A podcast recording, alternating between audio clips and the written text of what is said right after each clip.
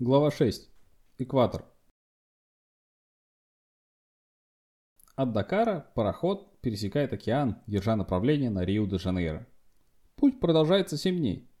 Против ожидания совсем не жарко, так как все время дует то усиливающий, то ослабевающий ветер с юга. Небо ясно, кругом вода цвет чернил Вотерман Блефикс. Кое-где на горизонте набегают и исчезают облачка. Качка становится не сильной, но упорной и равномерной. Гулять по палубе труднее. Ноги то прирастают к ней, то, отрываясь, дают впечатление полета куда-то ввысь. Едущая к мужу в Бразилию Полька капризничает за столом, утверждая, что от французской кухни она испортила себе здоровье. Пан Франик снова мечется по каютам, снабжая страждущих каплями, лимонным соком и нашатырным спиртом. Приуныли мужички, слоняясь по палубе без дела. «Ну, как вас в русском туртуаре переносят качку?» Спрашиваю старосту группы Соколова. «Да мы-то ничего, а вот бабы киснут. Скучно, начались сплетни. От тесноты ссорятся и мужиков своих настраивают друг против друга. А тут еще молодежь наша беснуется с жиру, за замужними бабами ухаживает. Ну, мужики злятся. Так вы бы приструнили их как следует, вы же начальство. Какое то начальство. Выбрали меня старости за знание английского языка. А власть какая у меня? Так вроде, как Керенский, главно уговаривающим стою при группе. Мы, старики, промеж себя все о будущем рассуждаем. Как там в Бразилии устроиться получше? Ребят-то у нас много, а учить некому. Что делать? Учителя б какого-нибудь выписать к нам. Мы б его стержали. У вас же есть свой человек, ученый, бывший студент. Он и будет учить детей. Это не годится. Он советского воспитания. Разве он умеет учить по-настоящему? Сами недоучки. Не, нам надо настоящего человека, чтобы знал дело и грамоту как следует. Иначе дети разбалуются, сладу не будет. Станем на ноги, мы вам напишем, может пришлете нам какого-нибудь учителя. Мимо нас проходит молодой матрос с журнал «Дамаску» в руках. В свободное время он обыкновенно усаживается на корме и с увлечением читает газету. «Россия – это страна трудящихся, страна правды», – убежденно доказывает он мне еще утром. «Я был недавно в Одессе и в восторге от того, что видел. Вот нам бы во Франции такой порядок, никакой безработицы не было бы». «Видите, обращаясь к Соколову, вы из России бежите в Бразилию под тропики, а этот тут же зачитывается советскими газетами и мечтает о советском строе. Чего с него взять, дурак да и только. Посадить бы его на 400 граммов хлеба или запереть в колхоз, да погонять по всей России. Другой бы запел. Вмешивается подошедший сибиряк крестьянин. Катается все на пароходах.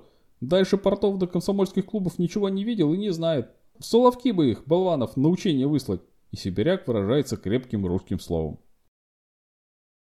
«Что вы все возитесь с вашими мужиками?» Встречает меня кавалерийский ратмистр Петр Петрович, едущий из Варшавы в Парагвай. «Подумаешь, интересные их рассуждения до газеты. Проспали Россию, сдали большевикам, а теперь и плачутся. Поздно. Надо дело делать, и ваша газета лучше бы больше писала о Парагвае, чем политикой заниматься. А то Беляева замалчивайте, боитесь читателей растерять. Впрочем, я эмигрантских газет давно уже не читаю. А как же вы узнали про Парагвай? Кто ж его в Польше не знает? Беляевская пропаганда имеет громадный успех среди русских старообрядцев, да и интеллигентов.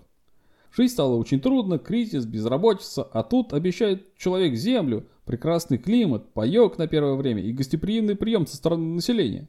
Хорошо, но откуда у вас уверенность, что все это так именно и обстоит, что нет специальной заинтересованности в колонизации малонаселенного края, да, наконец, какие у вас сведения вообще об экономическом положении страны?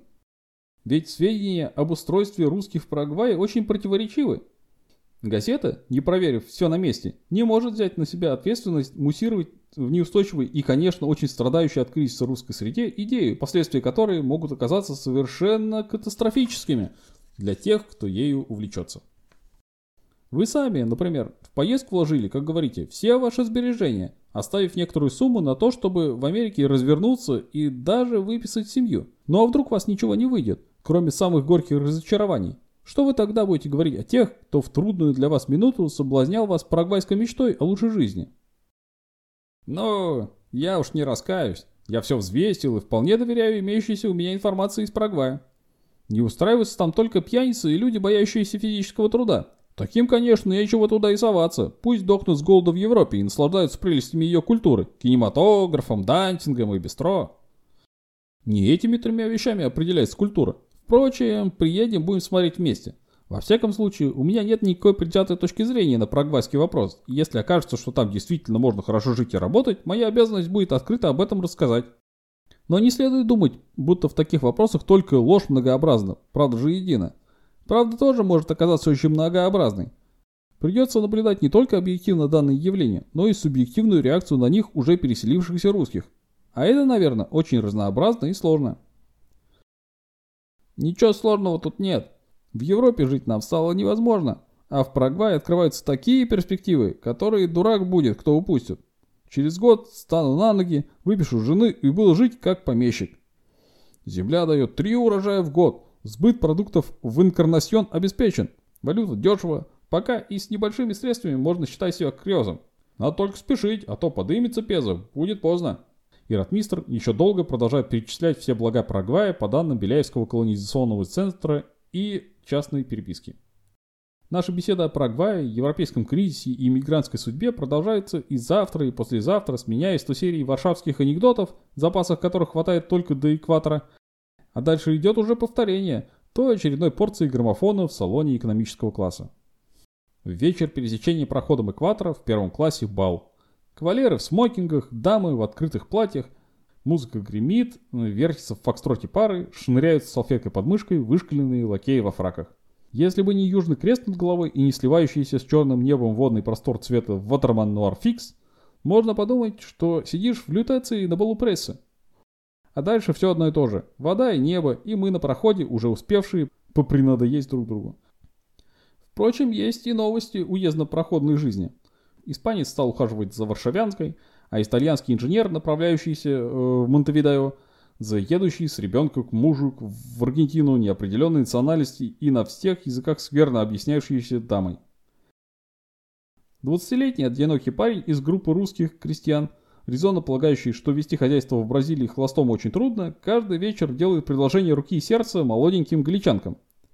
Как сообщает мне его приятель, домогательства остаются безуспешны, и, атаковав один предмет, неудачливый полтавец принимается на следующий день за другой – до Сантоса, где предстоит слезать с прохода и направляться дальше по железной дороге в Северную Парану, осталось всего два дня. Вопрос надо решать быстро, а дело не выходит. Восторженная поклонница полицейского романа в последних новостях, вызванная из Парижа к больной сестре в Буэнос-Айрес, в отчаянии, что перечитав все взятые с собой номера газеты, так и не узнает, чем кончится захватывающий роман. На восьмой день пути от Дакара рано утром показывается берег. Подходим к Рио-де-Жанейро. Прославленная бухта действительно может считаться одной из первых, если не первой в мире. Кругом тянутся поросшие тропическим лесом горы Карковадо и Панде-Аусукар, тесня разросшийся на узкой полоске город к морю. На высокой скале над городом в облаках громадная статуя благословляющего Христа. Солнце поднимается выше, рассеивается туман, и вся панорама бразильской столицы перед глазами. Сочетание богатой тропической растительности, высоких гор и разнообразной архитектуры, начиная со старых, еще императорской эпохи зданий до современных небоскребов, и все это залито необыкновенно ярким солнцем, придают Рио-де-Жанейро исключительную нарядность. Июль здесь самый холодный месяц. Разгар зимы, средней температуры которой 24 градуса. Трудно и представить, что делается летом. Но в июле и августе совсем приятно, словно сентябрь в Ницце.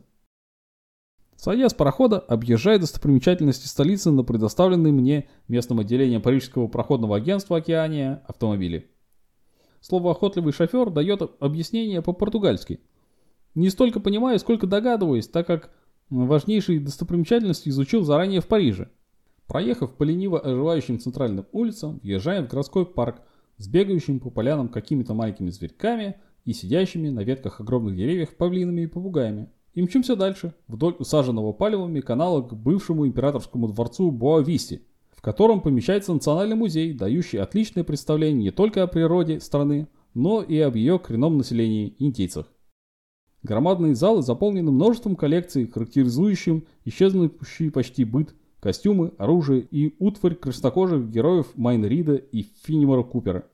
Затем направляюсь в знаменитый ботанический сад – Если бы не маленькие дощечки с латинскими названиями растений, в некоторых уголках здесь можно действительно почувствовать, будто находишься среди девственной тропической природы.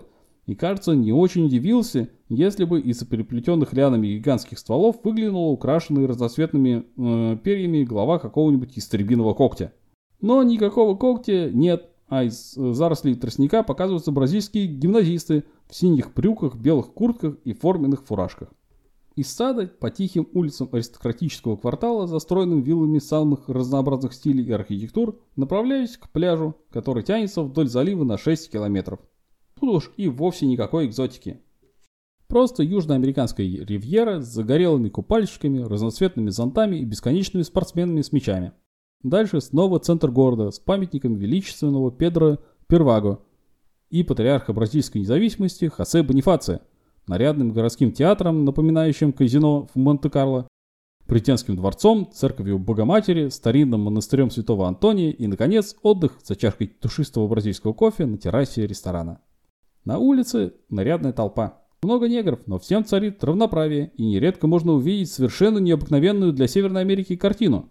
Белый чистильщик старательно натирает ваксы и без того блистательные сапоги черного франта. Мэр города черный, но это никого не шокирует. Дело не в том, какого цвета власть, а не надоела ли она и не пора ли произвести очередную революцию. Раз в три года, чаще, чем в землевладельческих районах, прилетает саранча. Революция приходит, но революция, конечно, не в нашем русском смысле. Несколько дней идет пальба, кто-то отступает, кто-то наступает, гремят пушки, в результате власть сметена и на сцене новый президент. Обходится такая чувствительная гроза недорого. Один по неосторожности убитый и трое раненых, остальные на другой день после переворота мирно приступают к очередным делам. Словом, никаких великих октябрей и никаких пятилеток.